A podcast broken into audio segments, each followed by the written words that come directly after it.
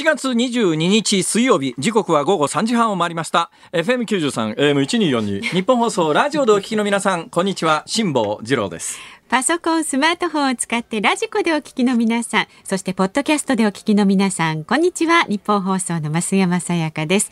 なんでいつもこの FM93M1242 だけかっこつけているんですか、先々日、実はこの番組スタッフだったか外部の人だったかよくは覚えてないんですけども、ええ、さんあの頭のね FM93M1242 っていうところの発音がなんか FM っぽくてかっこいいですよって言われたもんだから そうかなと思って。そうそうそうそうそうなんだと思って FM93、AM124 に、これ、だんだんこの度合いが強くなって。なんかね。そのうちなんかね、こう FM に進出して音楽番組やりたいなと。音楽番組なんか楽でいいじゃん、あれ。なんか知んないけどさ。はい、続いてのリクエストは、郷ひろみ、ゴーゴーみたいなこと言ってりゃいいんだろ。それはいろんな方をバカにしてることになるからね。気をつけた方がいいですよ。そんなことないです。僕、郷ひろみ大ファンですから。はい、君たち男の子、ゴーゴーゴートゥーキャンペーンちょっとどうしたんですか今日大丈夫違うんです。昨日ちょっと人間ドックでね あの入ってたんですよ、はい、それでですねいろんなこの検査データが出てきたんですが、あっちこっち H だとか L だとか書いてあるんですね。検査結果って知ってます？なんかあの基準値オーバーすると H って書かれるんですよ。基準値を下回ると L だとか出てくるんですよ、もう L と H のオンパレードも。うなんかね検査表が低気圧と高気圧がいっぱいみたいな。もうこうなったらねやけのやんぱちってやつですね、しょうがないじゃないですか。人間いつ死ぬか分かんないですから。だからそういう意味で言うとですね私なんかこれらにかかっちゃいけないんですよ。うん、コレラ？コロナ？あコロナコロナ。コレナ。ごめんなさいね。コレラはですね、うん、えー、感染症予防法上の第三類の感染症なんです、はい、知ってました？皆さんあの今新型コロナっていうのが日本における感染症予防法上どのくらいのランキングになってるかというと、えー、一番重い一類っていうやつはですねエボラ出血熱とかそういうやつですね、えー、で、えー、三類っていうのが、はい、コレラだとか赤痢だとか入ってるんですよ、ね、であの普通のインフルエンザは第五類っていうところなんですですね。でそれに応じて、まあ、要するにかかった人をどういう扱いにするかということに決めるんですが、えーはいコレラや赤痢が第3類なんです、はい、新型コロナウイルスは今第2類に分類されてます。コレラや赤痢よりも上なんです。だから今これ新型例えば今もうほとんどね私今回人間ドック行ってついでにですね病院関係者に一体どうなってるのかというのをつぶさに取材をしてきて 今各病院で新型コロナウイルスに感染した人をどう扱うかについて詳細な証言を現場の証言を手に入れたんでね。これだけで俺今なら1時間半講演ができる。っていうぐらいのネタがあるんです。だから、おいおいこの番組で出していこうかなと思いますけど、大変なんですよ。とにかくね、私が今回人間ドック受けたところには、感染症病棟があるにはあるんだと思いますけれども、新型コロナは原則受け入れてないんです。大阪ってね、この辺のシステムしっかりしてて、あの、救急車に運ばれて、一時東京で大変だったんですが、新型コロナだと分かると、どこの病院も受け入れてくれずにですね、さまようということがあったんですが、大阪は公立病院を一つ、丸ごと全部新型コロナに当てて、とにかく新型コロナということになったら軽症であろうと重症であろうととりあえずそこには搬入してもらえると、いうシステムを作ったんでその病院のたらい回しなくなったんでで私が昨日おととい人間ドックを受けた病院では基本的に新型コロナはやってないっていうか、まあ、あの感染者の方は、だから入り口で必ず発熱してるかどうかを調べるんですが、その後全員発熱してる人は PCR 検査を受けさすそうです。で受けさせた後で新型コロナじゃないということになると治療が始まりますけど新型コロナだということになるとその別ルートトに乗るわけですね。うんうんうんだから大阪の場合はもうその専門病院のところに行くということになってます。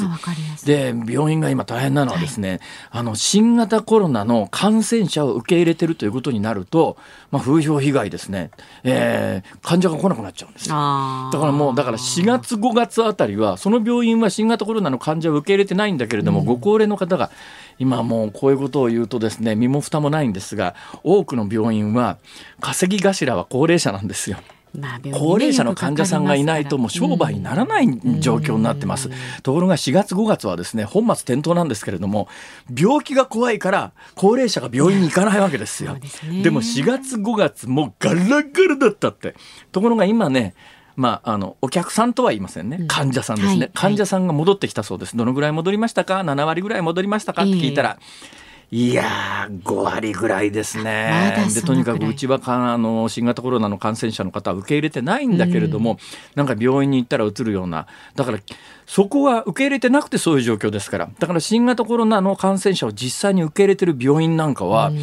かなり敬遠する方がいらっしゃると経営状態相当厳しいだろうな、で東京みたいに大阪みたいに拠点病院を作っとくともう皆さんそこだってあそこの病院は新型コロナの感染者は行くところだなっていうのがありますから逆逆に他の病院ではなかなかあの風評被害は立ちにくいというところがあるんですが、でさっきの話ですが、はい、感染症予防法上コレラや赤痢は第3類なんですが、新型コロナウイルス感染者は第2類扱いなんで一段だからこれ感染者受け入れてるところはどうやってるかというと、えー、全員看護師さんからもうあのお医者さんから防護服ですよ。患者さんと接するのに、うんうん、ところが今は入院してくる人たちが軽症だったり無症状だったりするわけで、それも若い兄ちゃん姉ちゃんが多いわけですよ。そうすると若い兄ちゃん姉ちゃんが全く症状ないからその辺走り回るわ昼からアイスクリーム食い倒すわ。なんかね大変なことになってて中にはねそのままふらふらっていなくなっちゃう、えー、だからあの要するに鉄格子がはまってるわけじゃありませんから、まあね、一応いてくださいっつったって自由に出入りできますから、えー、それも健康ですからどこも悪くない、えー、咳一つ出ないわけだから。だから看護する方やお医者さんは全身防護服なんだけれども入院してる人は何の自覚もなければ症状もないからどんどん出入りして中には行方不明になる人もいるんだって。とんでもない現象ですね。はい。だからね、今みたいに感染症、私は本当に今回つくづく思いましたけれども、今は、あの、風邪のシーズンじゃなくて、インフルエンザのシーズンじゃなくて、発熱者が少ないからこれで済んでますが、これから冬に向けて、今の感染症2類っていうのに新型コロナを分類したまんま、冬に突入すると、とんでもないことが起きますよ、これ。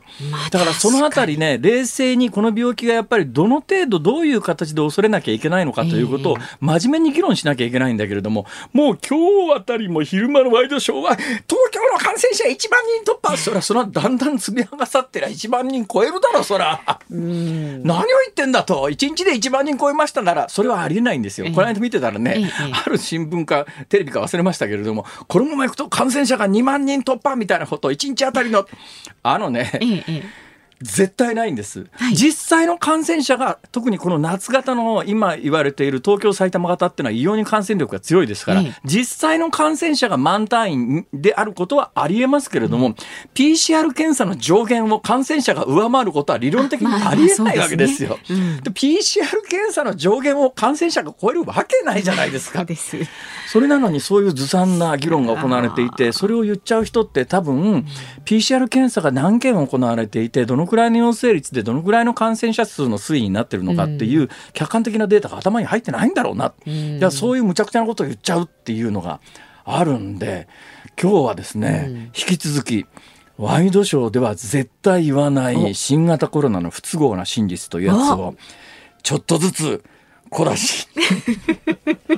あまり小出しにしすぎるとね、なかなかゴーゴー、まあ、適度に出してってください。はい、ね。わかりました。じゃあ、ぼちぼち。はい。はい、まず今日の株と為替の動きですが、今日の東京株式市場日経平均株価は3営業日ぶりに反落しています。昨日に比べて132円61銭安い22,751円61銭で取引を終えました。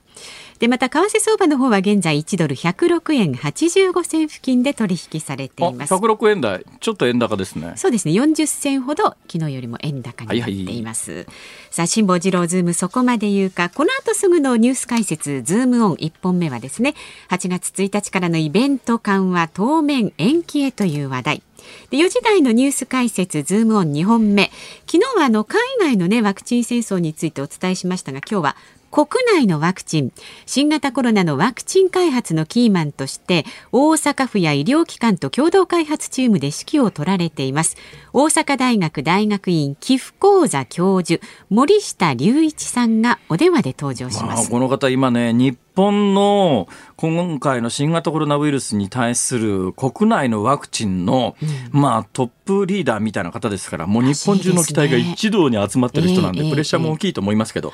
私ね、うん、この森下さんという人が、うん。なんかね他人みたいな気がしないんですよ。そんなに、えー、というのがですね、ちょっといっぺんどっかでネットで検索していただくと、写真等が出てくると思いますが、この先生ね、かなり目が細いんです。というあの本あります、まあ、それだけの話です。まあ、そうですね、はい、かなりそれ以上のネタはどこにもありません。とても似ています目元。さあそして5時台ですけれども、え今日はあの小池都知事の東京都知事の会見があるということですので、そうなんですよ。東京都知事は？生放送でねその生の模様をお届けしたいと生放送で5時台会見。そうですそうです。また様子を見ながらね。誰か記者も適切に突っ込めよと思うのになかなか突っ込まないよね。あれ生放送だから。生放送で生の時間帯にその突っ込むところまでなかなか入らなかったりなんかして。だけど本当にぴったり。だけど小池さんの会見でね一つ偉いと思うのはね。時間通りぴったり始まるよね。あ、割とそうですね。うん、こんだけ時間厳守の人ってね、うん、大したもんだな割とみんなこうわざと遅れたりとかするんですか？いや、そこまでの人はまあいないこともないけどな。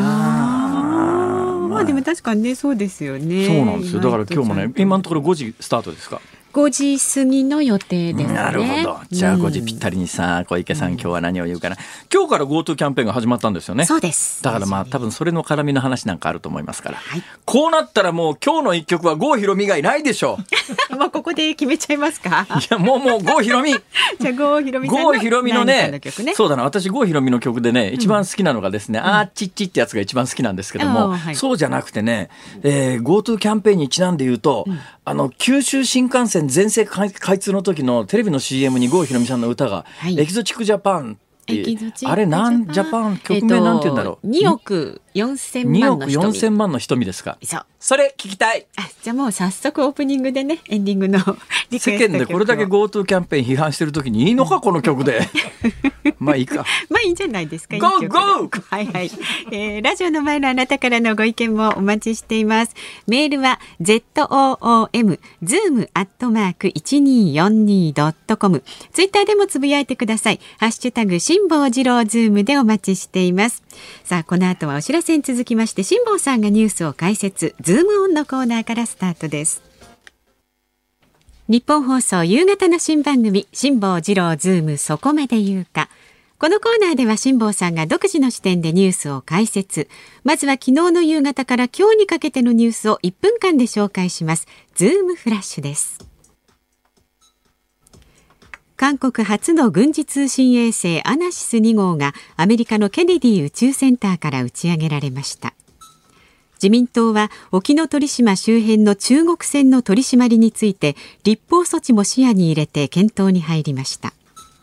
中国はイギリスが香港との犯罪人引き渡し条約を停止したことについて断固対抗する考えを示しイギリスに警告しました。1973年ノストラダムスの大予言がベストセラーになった作家の後藤弁さんが先月16日誤嚥性肺炎で亡くなっていたことが分かりました。90歳でした。タレントの上沼恵美子さんが司会を務める関西テレビの長寿番組解決エミチャンネルが今月終了することになりました。今年25周年を迎える関西の人気番組です。どうでもいいけどさ。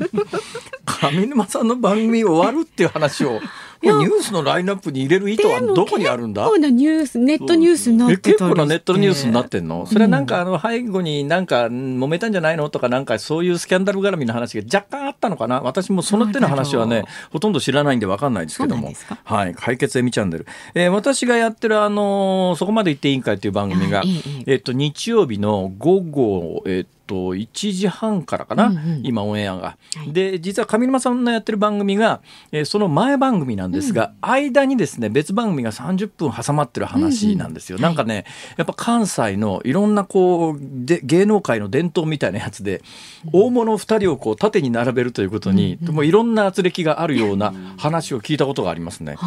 どんな圧力かよく知らないですけどもだからまあいろいろ気遣うんですよ。だから高陣さんご存命中には2階建てになったことは確か1回もないと思いますよ。ただ高陣さん亡くなられて私が後継いだんで、私は誰も気付かないですから。そうですか？あの2階建てになってる時が続けて、はい、続けてやってる時は時々ありますけど間に一泊置いてみたいなものが関連になってたりだからやっぱりね関西の芸能人で上沼恵美子さんとね、まあ、昔生きてらっした時の屋敷隆人っていうのは別格総本山ですね。あ。ともその別格系の人はたくさんいましてね、うん、二角さんなんかも別格だし、うん、それから西川きよしさんなんかもある意味別格っちゃ別格だし、うん、昔でいうと大村崑さんとかね、はい、えー、有名な方たくさんいらっしゃいましたけどやっぱり今は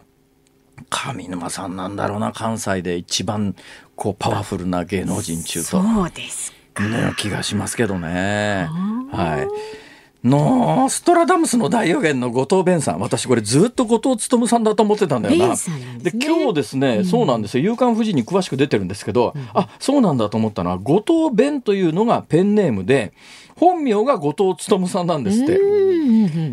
ーって話でねノストラダムスの大予言。1999年の年7月の月空から恐怖の大王が降ってくるこの役が素晴らしかったんですよ。だから、ノストラダムスの本っていうのは16世紀に書かれた本なんですが、これを日本に紹介して翻訳するに際して、この後藤弁さんの恐怖の大王が降ってくる。この、この目役がね、はいこの後藤弁さんの役でなければ、あれほどの、あのさ騒ぎ というか、まあ大ヒットのね大ヒットにはならなかっただろうと思いますけどね。うん恐怖の大王が降ってくるんだから そりゃみんなビビっちゃうよね。まあでも本当に何かあるんじゃないかっ1999て年ちょうどまたねあの時にコンピューターがほらあのねそうですね。2000年問題っていうのがあって、コンピューターがなんかこう世紀が変わった瞬間に、うんいやだから1990年代から2000年代に変わった瞬間にコンピューターの全システムがなんかシャットダウンして全世界的に大混乱がみたいな話になってもう放送局から何からあの時はコンピューターしゅ保守のために大晦日から元旦にかけて全員会社に泊まり込んでコンピューターが何か起きたら手動でマニュアルで何かやらなきゃいけないって息を潜めて1990年代から2000年代に年をまたいだ時に何も起きなかったんだよ。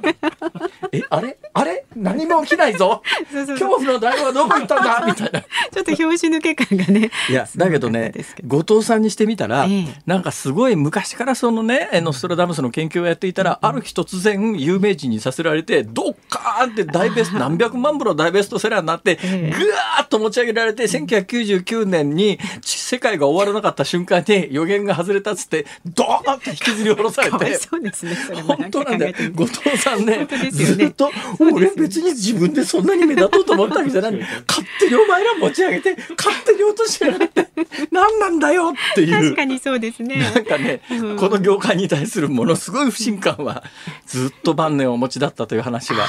漏れ伝わってきましたけどねそのあたりの事情がね今日のあの「夕刊富士」のコーナーじゃないですけど「夕刊富士」に詳しいんですよ。はいこれがそういえばそんなことあったなあと。で後藤さんはですね、えー予言を信じ続けていたということですよ。えー、夕刊富士によると予言にはズレもあると言い確実に人類は終わりに向かっている。やっぱり地球温暖化と中国の脅威がせ世界の終末の引き金になるというのが最近の持論だったみたいで、まあ、そう言われるとそうかなと思いますよね。確かにまあ16世紀の方の予言だから何も1999年の7月に限ったもんじゃなかろうと。そうですねえだからそういう意味では我々は週末が来ないようにね努力しなきゃいけないことはいっぱいあるよなと。うんはい、後藤弁さんが90歳で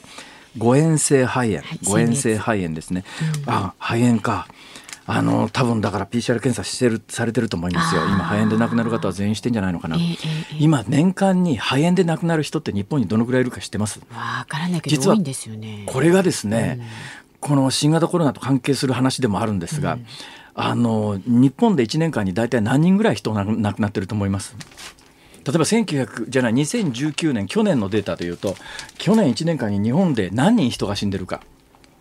パッと聞かれた時分かります？わかりません。まあ、計算してみれば簡単で、日本の人口って大体1億2500万人ぐらいじゃないですか、ね、でこれまあ別に全世代同じだけの人数はいませんよ。いませんけれども、まあ、若年層少ないしええ。高齢になるとどんどん亡くなっていきますから、だけど1世代平均で100万人ずついたとすると、ね。えー毎年100万人ずつぐらいは生まれて死んでいってバランスが取れてるって感じじゃないですか、だから今はそれよりも100万人よりもじ生まれてくる毎年赤ちゃんが少なくて、亡くなってる方が100万人より多いわけだから、でなんとなく計計算するとあ100万人より多いぐらいかなと思い思いますよね。そうなんです。1年間に去年1年間でえーっとね私の記憶で言うとね136万7千人死んでます。136はい万人も、、136万人死んでるはずです。うん。136万人亡くなってるんですが死因の順序で言うと、えーまあ、圧倒的に上から順番で言うと例えばね脳血管障害であるとか心筋梗塞であるとか、すごく多いんですが、えっとね、死因の3番目か4番目ぐらいに肺炎が入ってるんですよ。でこれ肺炎で亡くなる方って全部の1割ぐらいなんです。ということは1年間に日本だけで肺炎で亡くなる方が十数万人いらっしゃるんです。毎月月にすると平均で1万人以上の方が日本で肺炎で亡くなってるんです。で今のノストラダムスの大予言の後藤弁さんも90歳で肺炎で亡くなってます。はい、これ誤嚥性肺炎って言って物を飲み込む時に食道に入らずに気管に入っちゃうんですね。はいで食道に入ったものは胃は殺菌作用がありますから、うん、胃の強力な胃酸で殺菌されるんですけれども、うん、あの口の中って割と雑菌が多いんですが、えー、これが胃の中に入らずに、うん、あの気管に入ると気管にはそういう防衛本能組織がないもんですから、はい、でそこで肺炎。だから間違ってものを飲み込んだことによって肺炎を起こすこれ高齢者に非常に多いんですね。そうですね。だけどおそらくね今肺炎ということになったら自動的にというかね今は今回人間ドック行った病院で聞きましたけれども、えー、入院患者は全員 PCR 検査してるそうです。あそうですか、はい、だから今もうどこの病院も入院どこの病院もそうだと思いますね。入院患者に関して言うと全員 PCR 検査をして、えー、だからあの感染源不明っていう方が時々出るじゃないですか、うん、クラスターっていうやつで周り調べてる場合には感染源不明にはあんまりカウントされないんだけれども、えー、入院患者全員まず PCR 検査をするとなるとえどこで打ったか分かんないっていう患者さんも出てくるよねっていうこともあるんですがただ今もそう毎月1万人以上の方が平均して肺炎で亡くなられている状況の中で今まで新型コロナウイルスで亡くなられた方は、えー、昨日もお伝えしたように、うん、えー、90歳以上だけで170何人。だから全部で亡くなられている1000人ぐらいのうちの90歳以上があの200人近いとい。う状況の中で、はい、えー、まあ、何が言いたいかというとですね新型コロナに関して、うん、ニュースで報じられないワイドショーでも報じられない 最新事情に行く前にストレートニュースどうぞ。は い こちらです。8月1日からのイベント緩和当面延期へ。政府は今日新型コロナ対策分科会を開き新型コロナウイルス対策として行っているイベントの人数制限について8月1日に予定していた制限緩和を当面延期する方向で検討しています。あの今、国際的に日本はついこの間、オーストラリアを含む4カ国に対しては門戸を広げましたよね、入ってきていいですよ、はい、ところがですね、これ、私、今回ね、気になったんで、ネットで検索してみたんですけども、国内では全く報じられていないんですが、あのオーストラリアって、なんか感染予防の新型コロナに関しては優等生みたいな報道がずっとされてますよね、いまだにその印象をお持ちの方、多いと思いますが、今、オーストラリア、結構大変なことになっててですね、私の手元に2週間前と今日の新聞に出ている、えー、データがあるんですが、うん、2週間前、オーストラリアの感染者数が8755、えー、最新データが1万2428で、3700人ぐらい増えてるんですよ。オーストラリアって日本の人口の5分の1ぐらいしかいませんから、はい、だから日本でいうとね、2万人近くが、増えてるぐらいのインパクトで、で、亡くなってる方も106人から126人、この2週間で20人亡くなってます。日本はこの2週間の間に9人しか亡くなってないんですよ。そうするとね、実はオーストラリアが冬になってて今あのもうこれが日本で一切報道されてないんだけども結構やばいことになりつつあるぞって話はまたゆっくり。はいズボンこの後4時台にもお送りします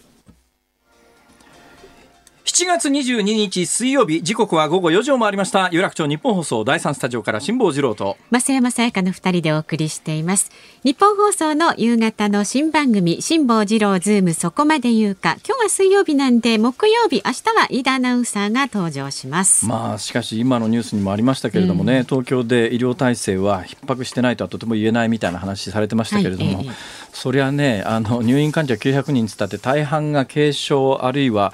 えー、まあ中等症っていう言い方してますけれども、えー、さっきまあ私が申し上げたようにですね、えー、私の知ってるとある病院ではですね もうとにかく、あの無症状でも、うん、軽症でも咳一つなくてもとにかく感染症扱いしなきゃいけないから、はい、その感染症の防護体制を整えた病室に入れなきゃいけないところが病院はそうやって受け入れてるけれども患者さんは全く症状がないからその辺ふらふらもう一日ゲームやってアイスクリーム食ってみたいな。自覚、ね、そんなことしてりゃね医療体制崩壊するだろうと思うんだけどこれ病院は本音で絶対言わないんですが、あのコロナの感染症病棟充実しちゃったところは一時全く患者というか客というか客とは言いませんけれど、感染者がいなくなって営業的にものすごく厳しかったんですよ。そうすると今は実は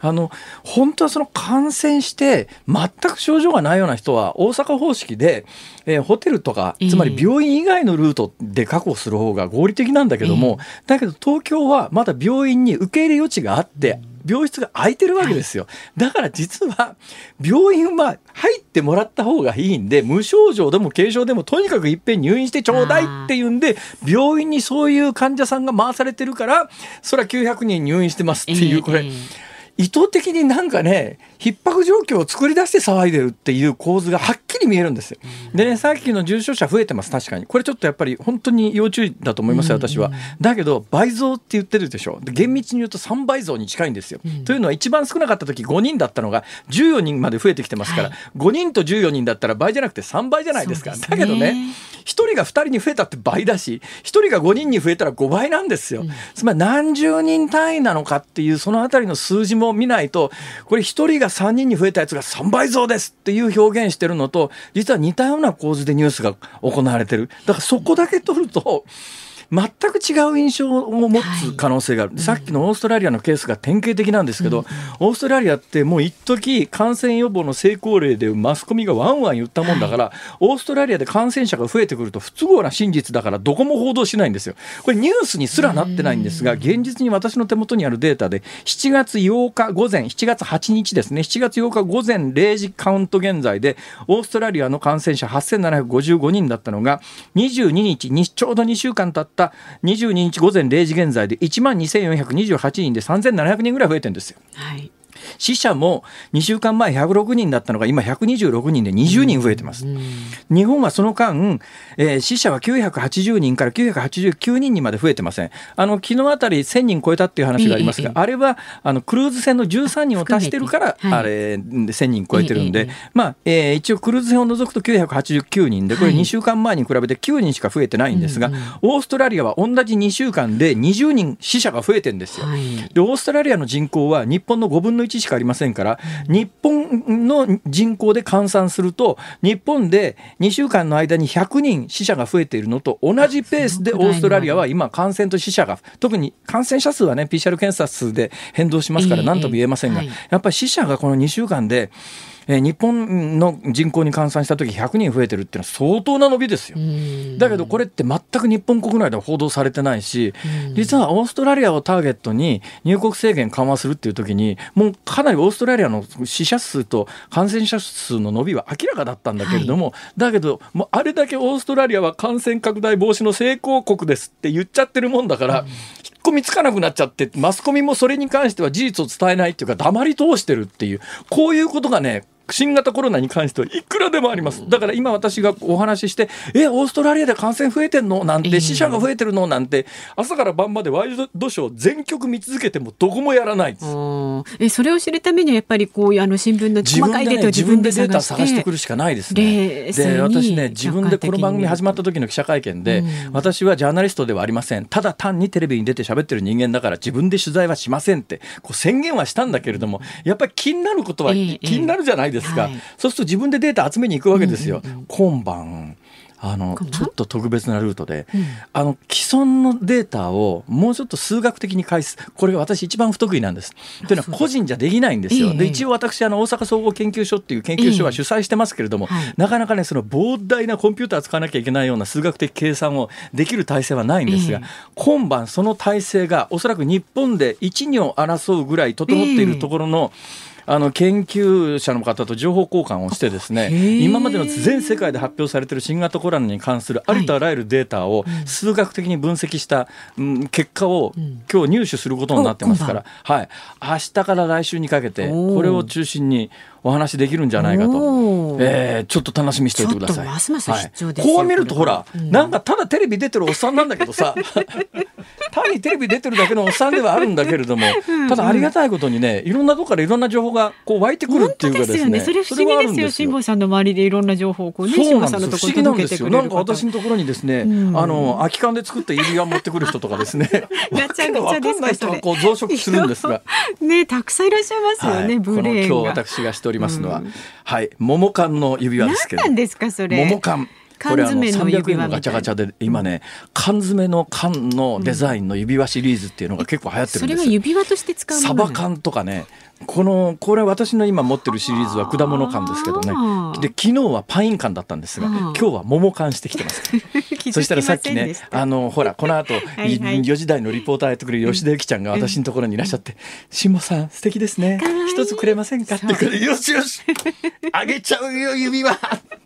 まあね、あのね、すごいいやらしい顔してましたよ。誰がやらしい、ね、さっき。誰がガチャガチャで300円の指輪だったら、お安いご用だ。私はその左手についてるアクセサリーの方がいただけたらなと思いますこれはちょっと高価です。はい。はい。ということで、え番組お聞きのね、あなたからもご意見お待ちしております。メールは ZOOM zoom アットマーク一二四二ドットコム。ツイッターはハッシュタグ漢字で辛坊治郎、カタカナでズーム、ハッシュタグ辛坊治郎ズームでつぶやいてください。さあこの後4時台にはですね新型コロナウイルスのワクチン開発のキーマンとして大阪府や医療機関と共同開発チームで指揮を執られています大阪大学大学院寄付講座教授の森下隆一さんお電話でお話いただきます辛坊治郎ズームそこまで言うか、えー、5時半までの生放送でお送りしています。辛坊さんが独自の視点でニュースを解説するズームオン。この時間特集するニュースはこちらです。新型コロナのワクチン国内編。昨日このコーナーでは新型コロナウイルスの海外のワクチン事情についてお伝えしましたが今日は新型コロナウイルスのワクチン開発のキーマンとして大阪府や医療機関と共同開発チームで指揮を執られている大阪大学大学院寄付講座教授森下隆一さんと国内のワクチン事情についてお話をしていきます。お電話で伺います。では呼びかけてください。森下さんご無沙汰しております。どうぞよろしくお願いします。あ、こちらこそ、辛坊さん、お久しぶりです。いやいや忙しいのに、すみませんね、ごめんなさい、ね。今どちらですか？え、今ね、ちょっとあれなんですよ。あの言えないとこに行ってて。言え？ないとこ？でも先生あれじゃないですか？その今ワクチンの開発佳境になってる時に、そうか先生はあある意味そのもう指揮する立場だから現場にいなくていいいい感じですか？まあ、現場はね、実際いなくていいんですけど、でもいろんな企業をね、今、つないでて、まだまだやっぱり、その早くお届けするためには足りないんで、ええ、ちょっといろいろと隠密活動させてもらってます。お何が一番大変っていうか、まあ、じゃああの、まず一から聞いてきます、お伺いしていきますけれども、はいはい、えー、ワクチンの開発ってどうやってどこまで進んでるんですか？もう現在ですね、あの6月30日から大阪市立大学の方で、えー、実際に、まあ、第1、第2層というんですけれども、はい、最初の小規模な方での投与の臨床試験が始まったところなんですね。はいはいはいでまあ、これがファーストステップで、ここで安全性を確かめて、それから次のステップで、えーまあ、500人ぐらいの方への大規模な試験というのを、まあ、10月、11月に、えー、今考えていると。なるほどででここまで行って、えー、安全性と、それからあ実際に抗体ができるかとか、はい、そしてその抗体がウイルスの感染を防げるかとか、えまたレベルがあウイルスにかかって治った人がレベルいくかとか、はいはい、まあ、こういう条件がクリアされると、まあ、今、海外に出てるところと同じような状況になりますので、なるほどなるほど、ね、もう実用化にもかなり踏み込むというところになりますね。なるほど。えー、一から伺ってきますけれども、先生の開発されているウイルスっていうのは、あのまあ、感染しないっていうのは、いろんな、あごめんなさい、ワクチンっていうのはあの、いろんな段階がありますが、ウイルスが例えば喉の奥に取り付いたときに、細胞の中に入るのの侵入を止めるのか、細胞の中に入った時に増殖するのを止めるのか、あるいはその増殖したウイルスが全身に飛び散っても発症しないようにするのか、どういうあのワクチンなんですか、ね、ワクチンは基本的にそのメカニズム全部持つんですよ。はいまず、その先ほど言った中和抗体というのは、はい、ウイルスが体の中に入ったときに、そこから細胞にくっつくのを防ぐという作用を持つんですね。えーえー、でその後いわゆる T 細胞性免疫っていうんですけども、はいはい、えー、ウイルスが増えていくという細胞を早く見つけて、ええ、その細胞を除去してしまう。なるほどでこの作用も当然ワクチンを持つんですね。なるほど、なるほど。まあ、ですから、感染を予防する効果と、はい、それから重症化を防ぐ。一応両方持つというのがワクチンの性質なんです。なるほど、なるほど。で、昔ながらのワクチンっていうのはね、えー、はい、その感染源となる病原体に似たものっていうか、病原体由来の何かを体内に入れると、体は病原体に入が入ってきたのと同じような反応をして抗体がでできてその抗体が次ウイルスを、まあ、入ってくるのを妨げるっていうのが一般的な従来型のワクチンだと思うんですけども、はい、先生の作ってるのは違う方法なんですよね？違う方法です。で、その今言われた従来型の方法を取ると、結局ワクチンをまあ弱毒化するか、弱くするか、不活化って言いまして、活性化をなくすんですけど、えこれが新しいタイプだと分かんないんですよね、ははやり方が。はいはい、そうすると、下手をすると生きたウイルスが入ってしまうので、どうしても安全性に時間があると。はい、で、我々がやってるのはウイルスの遺伝子の情報。今回はスパイクというそのウイルスの感染必要なトゲの部分だけの遺伝子情報を、はいはい、まあ、プラスミド DNA という遺伝子の運び屋さんがあるんですけども、はいはい、その運び屋に出て体内に我々は筋肉注射をして作らせてやると。で、このトゲだけは何も毒性がないので、はい、これを異物と認識して、おっしゃるように抗体ができてくる。なるほど。こういうメカニズムなんです。そうすると、その本当にトゲを持った本当のウイルスが入ってきたときに、もうそのトゲに対しては抗体ができているので、ウイルスも同じように、えー、さっきのように感染予防ができると、こういうこういうメカニズムですね。そうですえでその場合は、あれですかあの、重篤な副作用、副反応みたいなものは出にくいのですか？出にくいですね。あの、結局ですね、ただ、ウイルスの遺伝子情報を使うというところでは、はい、今、海外で進んでいるようなやつも全部一緒なんですね。はいはいはい、はい、ただし、その副作用に関して言うと、ええ、先ほどちょっと言いましたけど、そのウイルスの遺伝子情報を体内で発現させる運び屋が全然違うんですよ。ははははは我々はそのプラスミド DNA と言いまして、ええ、まあ、丸っこい DNA を使うんですけども、はいはいはい、これは一番安全なんですね。ええ、で一方、そのアデノウイルス、はい、風邪のウイルスを使っているのが、アストラゼネカという会社とオックスフォードをやってるタイプで、はいはい、これは風邪のウイルスを弱毒化しているので、ええ、やっぱその風邪のウイルスの副作用というのがどうしてもある程度はあると。ただし、メリットもあって、やっぱり非常にたくさん作れるので、抗体の量とか増えやすいんですね。なるほど、なるほど。えー、で先生のところはその遺伝子情報をもとにトゲのトゲみたいなものをたくさん、うんうん、要するに作るわけでしょ、うんうん、実際にどうやって作るんですか？作り方、作り方はね、これ、あの大腸菌の中にいるんですよ、我々の場合は。で、大腸菌を大量に増やしてる、あの、はい、ビール工場のビールダル、あれは想像してほしいんですよね、はいはいはいはい、あれはまあ酵母を増やすんですけど、えー、ああいうタンクの中で大腸菌を増やしていって、えー、その増やした大腸菌を潰して、そこから抽出してくるんですあなるほどね、そういう設備っていうのは、日本に元からあるもんなんですか？え結構ですね、それはもともといくつかあって、はい、で大体500リッターの大きいタンクでいくと、はいはい、まあ、1週間、2週間で1万人ぐらいの分が作れるんですよ。ほうほう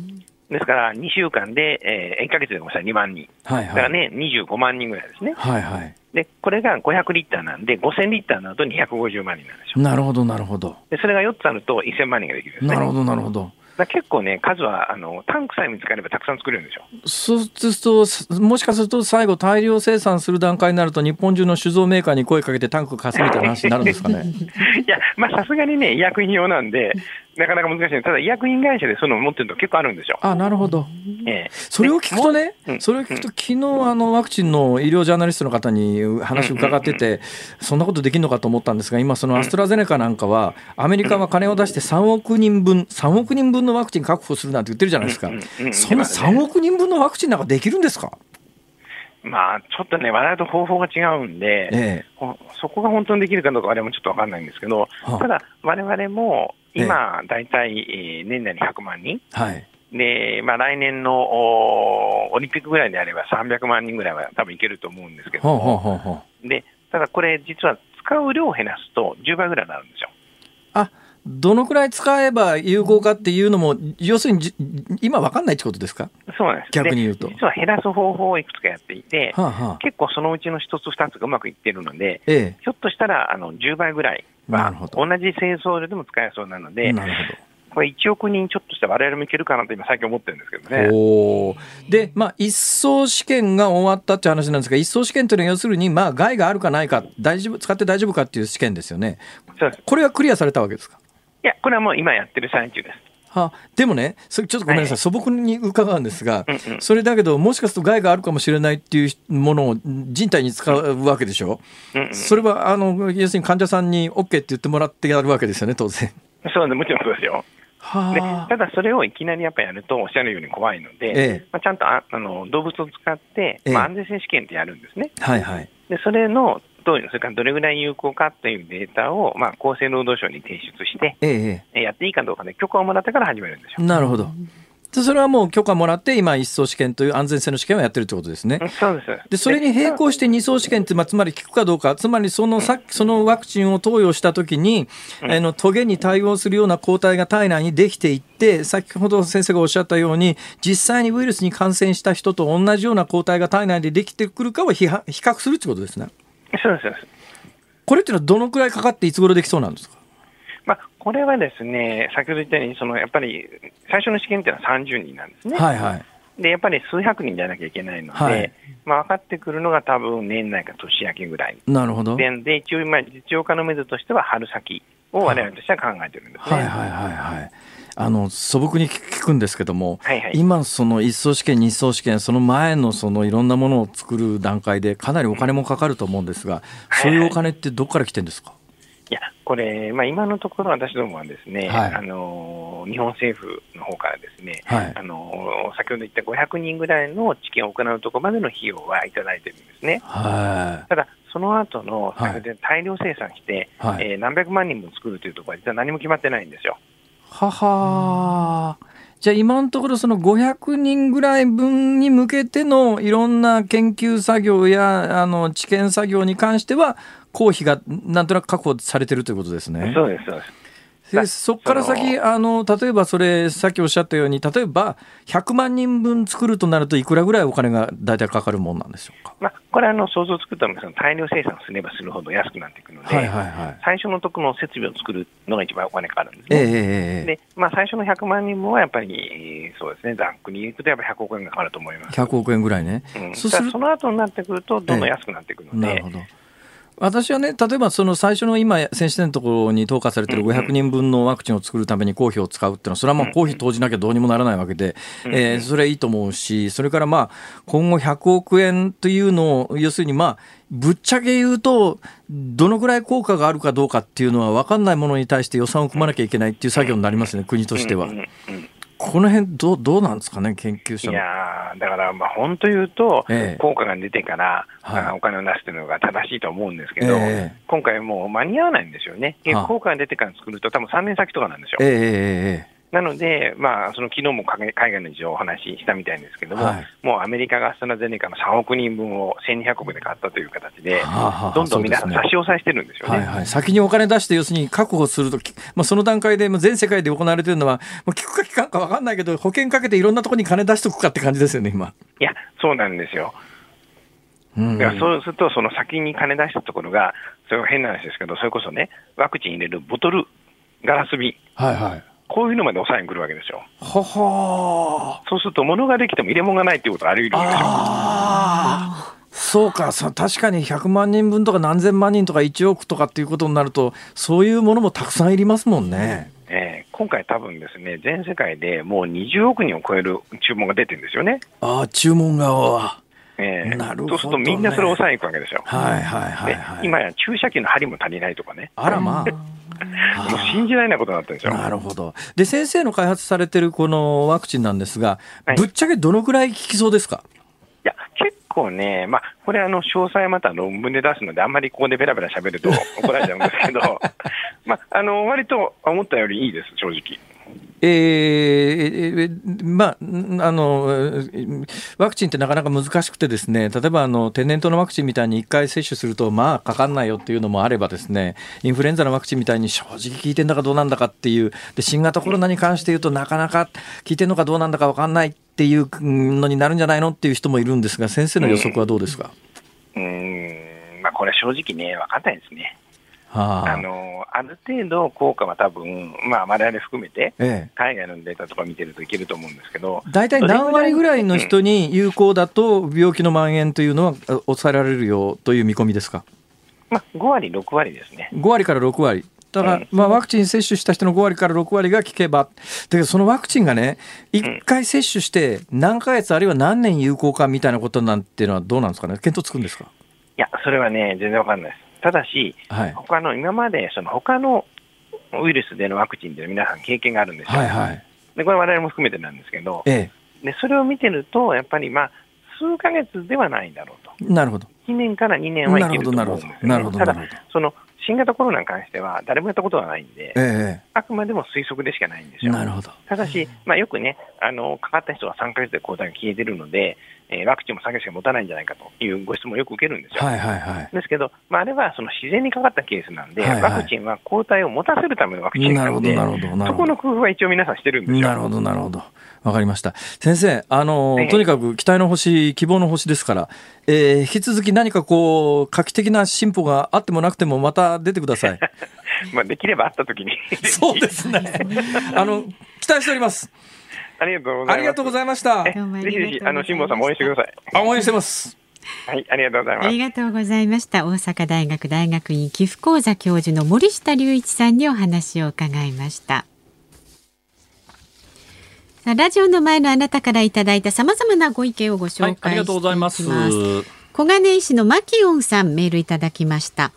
GoTo トラベル大阪も除外してもいいのかなと思います。辛坊さんどう思いますか？今日大阪確かにね大阪の感染者増ええ何人？今日はですね新たに120人前後が新型それは過去最高かもしれないですね。今大阪どうなってるかというとですね大阪の南に、はい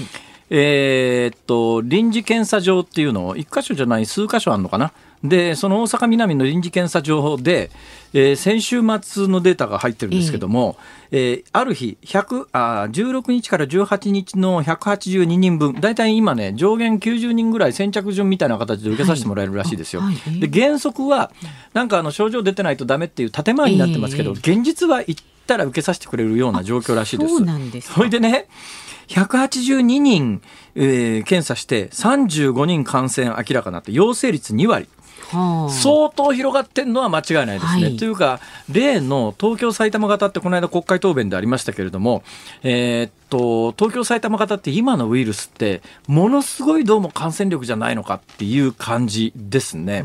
で、それがやっぱり一つ象徴的なのが、新宿のあの劇場でお客さん30人、40人、はい、トータル80何人感染してるわけで、うんうんうん。でまあ、いくら締め切った空調下の密室とは言いながら、えー、トータルで6日間で1000人ぐらいしかお客さんいなかったのに、はい、トータルで80何人感染ってものすごい感染力で、ね、もう一人あの迷惑系 YouTuber っていたじゃないですか、はい、あの迷惑系 YouTuber 一人で、はい、警察官5人含む7人ぐらい感染させてるんですよ。すよね、すごい感染力そんなに人長い間一緒にいないと思う。その新宿のケースもそうだし、大阪のケースもそうなんですが、うん、全員無症状か軽症なんです。はい、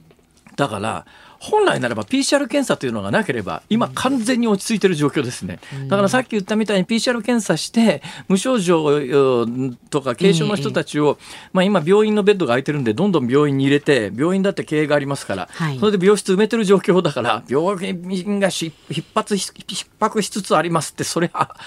そうなるだろうっていう。だから現実に何が起きてるのかっていうのはねこの数字だけでは分からないんで実は私ちょっとねこれに関しては想像してることがあるんですよ。今何が起きてるのか、はい、これに関して今日の夜にいろんなデータをこれ手に入れられる予定なんで、ええ、これに関しては明日あたりからゆっくり喋っていこうかなと、ね、ほぼ確信に近いものがあるんだけどもこれ確信を口にするにはあと1週間ぐらいちょっと時間が欲しいなっていうところがあるんで。そうですか、はい、じゃあ期待してまあ、おいおい面白い話をお聞かせ。だって南にこれフラット南の繁華街で検査場を設けて、えー、あのウェルカムですから検査しに来てくださいねって言って若者がドドドドって言ったら2割感染してたっていうんですから。相当なもんだよこれ。まあそうですよね。はい、でみんな症状ないんですよ。はい、あれ俺で俺陽性だ俺陽性。ほいで陽性で出ちゃってあんた陽性だから、これあの感染症予防法の第2類ですから、うん、えー、であのか隔離しますって言うと、うんうん、えーって言って逃げちゃう人いるって。本当にね。何なんだよこれ。さあメールは z o m zoom アットマーク一二四二ドットコムでお待ちしています。はい、えー、ニュースデスクの宮崎さんにも残っていただいています。今小池百合子都知事がね会場に現れたようですので、いや我々のこの CM 明けを待ってたような、うん、本当ですねタイミングよく。ただいまから小池知事の記者会見を始めます。はじめに知事から発言がございます。その後、専門家の先生からご発言をいただき、質疑応答を行います。それでは知事、お願いいたします。えそれでは新型コロナウイルス感染症に対して、えー、つきましての皆様方へのご報告、そして都民、事業者へのお呼びかけをこれからさせていただきます。まずモニタリングでありますが、えー、先ほど第3回のあのモニタリング会議を行いました、えー、そしてモニタリングの項目について、えー、専門家の皆様からご報告、分析をいただく、えー、そして、え都としての対策を議論をいたしたところでございます。専門家の皆様方からは、まず感染状況、2つの柱がありますが、感染状況に関しましては、新規の陽性者数が7日間平均で219.0人。と、先週より増加をしていること、それから緊急、これはですね、緊急事態宣言下での最大値を超えているというご指摘、それから40代以上の割合が増加をしていて、中高年層に感染が広がっているということ。それから接触歴などが不明の方々の参加人増加人数がですね7日間の移動平均で見て114.3人と、これは緊急事態宣言下での最大値とほぼ同数となったということから、先週に引き続いて感染状況は4段階のレベルがありますけれども、こちら最高レベルの赤。レッドになって、そして感染が拡大していると思われるとのコメントをいただいたところであります。で2つ目の柱が医療提供体制であります。このこちらも4段階ありますけれども、3段階目のオレンジ色の体制強化が必要であると思われる、なるコメントをいただいたところでございます。えー、さらにですね、えー、現在の状況は第2波という心構えを持って対応すべきとのご意見もいただいたところであります。で本日のモニタリング会議でありますけれども、専門家のご意見を踏まえますと、引き続き感染拡大警報の状況にあると判断をいたしておりますし、また第2波という心構えを持って、より一層の警戒をする必要があると認識をいたしております。で都といたしましては、感染拡大を防止していくために、適時適切、必要な対策を行ってまいります。特にですね、積極的な検査の拡充によって、感染拡大の抑制のため、民間の検査機関に対します最新の検査機器を導入する、その支援、それから大学病院を活用するなど、1日当たりですね、1万件の検査処理能力を目指してまいります。これまでのところ、6500件1日ですね、その能力を有しているところですが、それを1万件にまで伸ばしていくということ。それからあの検査を行うにあたりましては、区市町村と連携をいたしまして、特定のエリアにおける店舗であったり、また、え社会福祉施設での自主的な検査などを戦略的に実施をいたしてまいります。それから患者さん、患者のですね受け入れ体制でございますけれども、すでに2800床の確保を要請しておりまして、そのうちですね、現在ではこの真ん中が病床になりますが、2400床、これは重症用が100床、そして中等症用が2300床、合わせまして2400床を確保いただいております。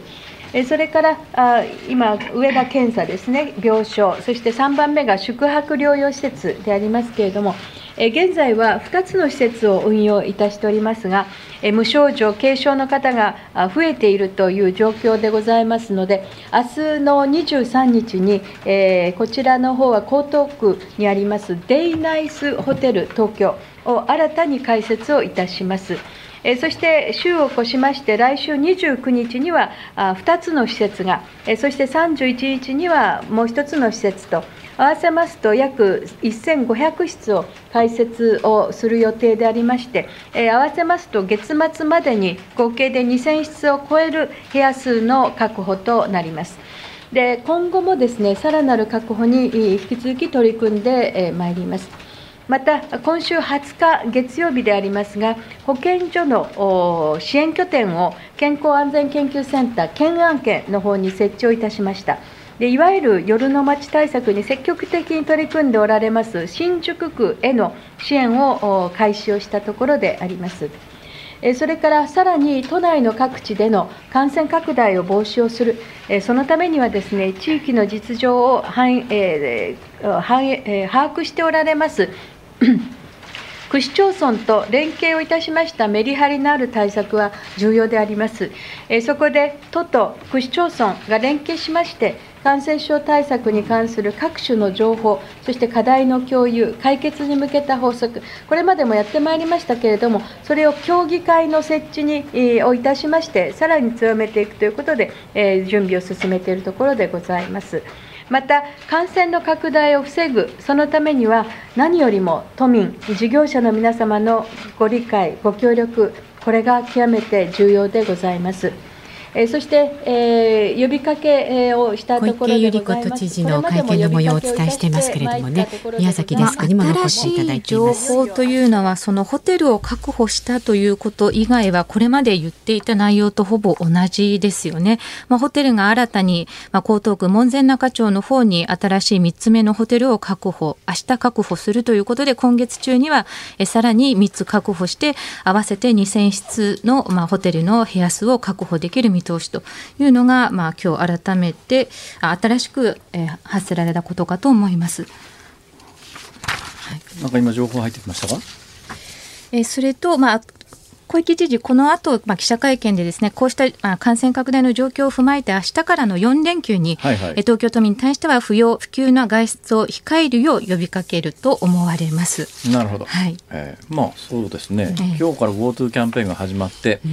えー、明日からそうか4連休ですもんね。世の中的にはね。はい、えー、だけどね、今もうあの何が起きてるかというのはもうこの大阪南のあの検査場で、えー、若い兄ちゃん姉ちゃんにですね、まあ、とにかくあのあのとにかく来たら検査してやるよって言って、えー、ここの大阪南の検査場っていうのは1日上限キャパが90人なんですが、えー、まあいや先着順みたいな形でこうどんどんこう検査してると、2割陽性ですから、うん、2割陽性。大半が無症状。で行ってみたらあれ？え陽性なんだって2割陽性。だから相当感染は広がってるっていうか、はい、つまりあのもともと PCR 検査ってね推進派は何を言うかというといやこれ感染してる人をいち早く見つけてそこがクラスターになるのを阻止してそこから1人感染が出てきたらその周辺を洗い出してその周辺を PCR 検査して、えー、次々こう感染者をあの隔離していくことで感染拡大を防止するというのがもともと PCR 検査がなぜ必要かっていうところの出発点なんですけど、うんはい、あの調べてみたらあの2割感染してますっていう状況ではそういう病気じゃないんじゃないのっていうかもう至る所で2割。これ多分90人上限だから、まあ、これあのね、えー、確かね3か所ぐらい大阪南と等々その臨時検査場っていうのがあるんですが、例えば1か所のこれキャパが90人でしょこれ多分900人キャパとか、えー、9000人キャパにしたら、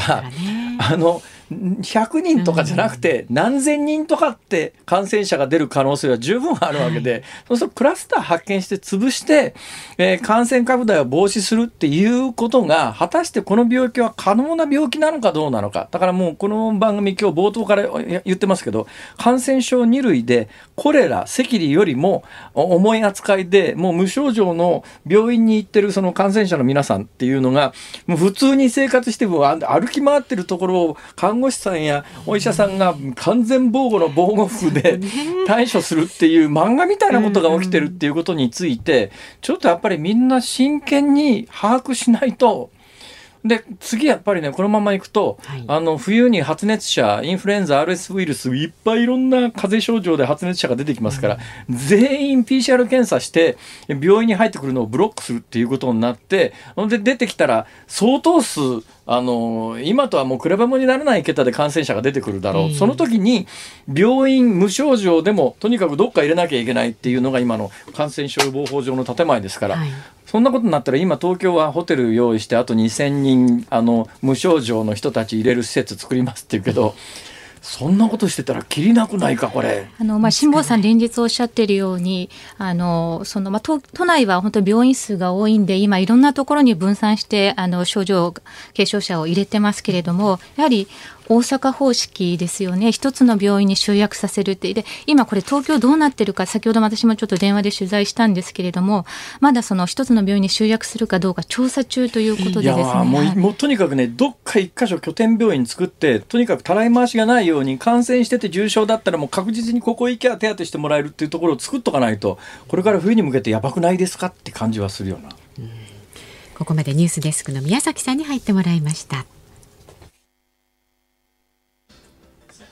お聞きいただいているのは 郷ひろみさんで2億4千万の瞳エキゾチックジャパン。DJ 風ってことですか？えすいません。なぜ今日この曲かというとですね、ええ、今日ほら GoTo キャンペーンが一応開始されたじゃないですか。はい、いろいろね、うん、あの、うん、えー、世の中に物議を醸してはおりますが、はい、ということでですね、今お聞きいただいているこの曲はあの九州新幹線の全線開通の時の、うん、えー、CM に使われていた曲ということで、ではい、そうなんですよ。いい曲だよね。いい曲乗り合いね。歌うまいなやっぱり。え、何ですか？ちょっと。え？歌ってください辛坊さん。三はい。ああ違う違う。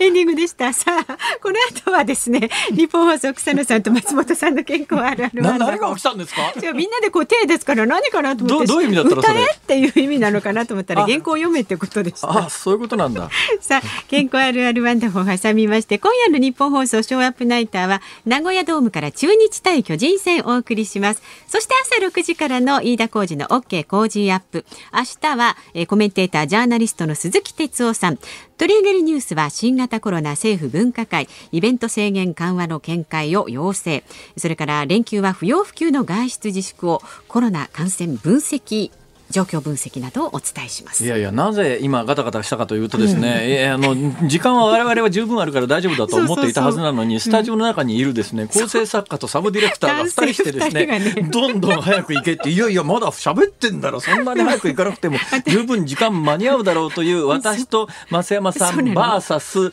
構成作家対ディレクターの戦いが今繰り広げられたわけであります。ということで皆さんありがとうございました。ここまでの相手は辛坊治郎と。増山でした。